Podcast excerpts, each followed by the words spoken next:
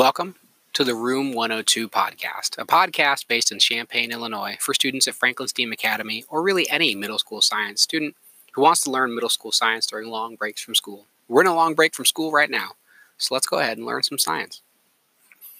So, you have uh, a couple of things that we've been talking about. We've been talking about chemical changes and we've been talking about physical changes. Last episode, we went through some examples of physical changes.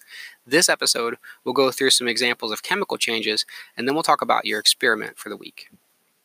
Okay, so uh, chemical change examples um, in real life, anything that goes under a chemical reaction, we count that as a change, or we count that as an example, but there's three that we really like focus on. Um, the first is uh, like rust um, or tarnishing or um, like anytime where like a metal becomes oxidized. So it turns out some metals like copper um, and uh, aluminum, technically, and iron um, will react with oxygen, and that will form a new compound. Um, for rust, it'll be iron oxide that forms on the outside of a substance. Um, for uh, other for other like elements you get more um, tarnishing or maybe it's making like um, it's reacting instead of with oxygen it's reacting with like sulfur.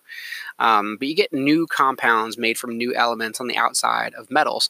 Technically airplanes are covered in rust because a lot of people think of the iron oxide as rust but really anytime that you have um, this happening with a metal uh, in the air uh, where it's reacting with the air outside. Uh, that's technically rust. And so aluminum is technically covered in aluminum oxide. It's just that the layer is so thin it's invisible, and that layer actually acts as a protective layer.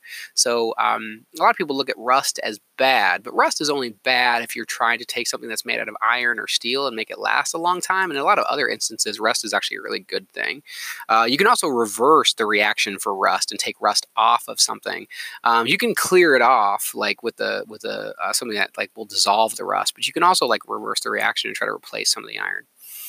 Um, another example that we talk about a lot is a lot of the processes in your body are actually chemical reactions. Um, I know that we say that things dissolve in stomach acid, but sometimes that's what we call a misnomer.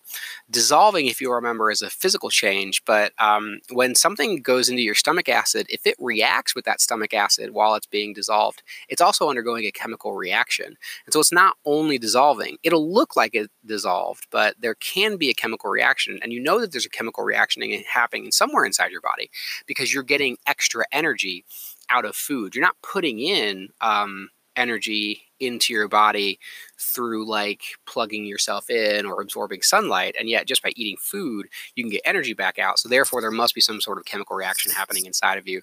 A lot of that actually happens in your cells but some of it happens like in your stomach um, uh, as well with the stomach acid. There's different types of like energy that you get out of your body. It's not just like it's not just like all your energy is made in your stomach when you digest food and then it goes to different places. Um, what the food does, what the acid does, is it does some chemical reactions that break down the food. Some chemical reactions give off energy, and then a lot of the broken down food is sent to different parts of your bloodstream. And then um, when they go to the cells, they then actually do the chemical reaction once they're outside the bloodstream and into your cells. Uh, finally, um, the last example that we uh, consider the, some of the big three examples for chemical changes are um, electrical energy being created through chemical reactions. There are special types of um, minerals inside batteries, uh, and there's a liquid called battery acid. That's a sulfuric acid inside of um, batteries. And the sulfuric acid actually reacts with the minerals. And when it reacts, it creates an electrical charge because some of the electrons are from the atoms are transferred during the chemical reaction. And that transferring of electrons can create electricity, and we can take advantage of that um, by uh, taking the electrons from the battery itself and then pushing those electrons through wires. And that's really what makes electricity. Um, those are probably the three biggest examples you'll find sort of throughout your like everyday experiences um, of chemical reactions.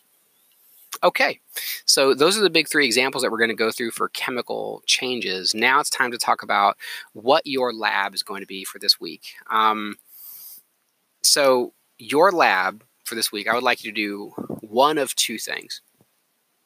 I would either like you to um, dissolve something in water that you know will dissolve in water. So you're going to do some research. You can either ask a parent or ask a family member or do some research on the internet and find out what dissolves in water and then see if you can dissolve something and then tell us how long it takes. Um, because we know what the result should be. Uh, you know, um, you're going to get a clear liquid at the end if you dissolve all of it entirely. Um, try not to use too much if you're dissolving something like salt, because if you use too much, not all of it will dissolve. Um, and then if uh, you use something like sugar, uh, you know, you might have to look up like there might be a different amount that dissolves in water before like you use up all the water that you can use to dissolve.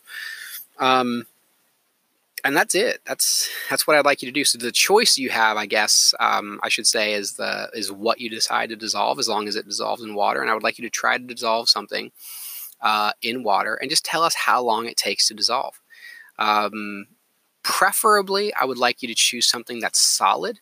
Um, because then it'll kind of look like it's changing state, like it'll be a bigger change. Because a couple weeks ago we did food dye in water, um, and that's dissolving, yes, but you're taking a liquid and you're making it a different looking liquid, I would like you to take some kind of solid that you know dissolves in water and see how long it takes for the solid to dissolve. And that's it. Uh, that's that's their that's your physical change experiment for this week. That's all you have to do. So.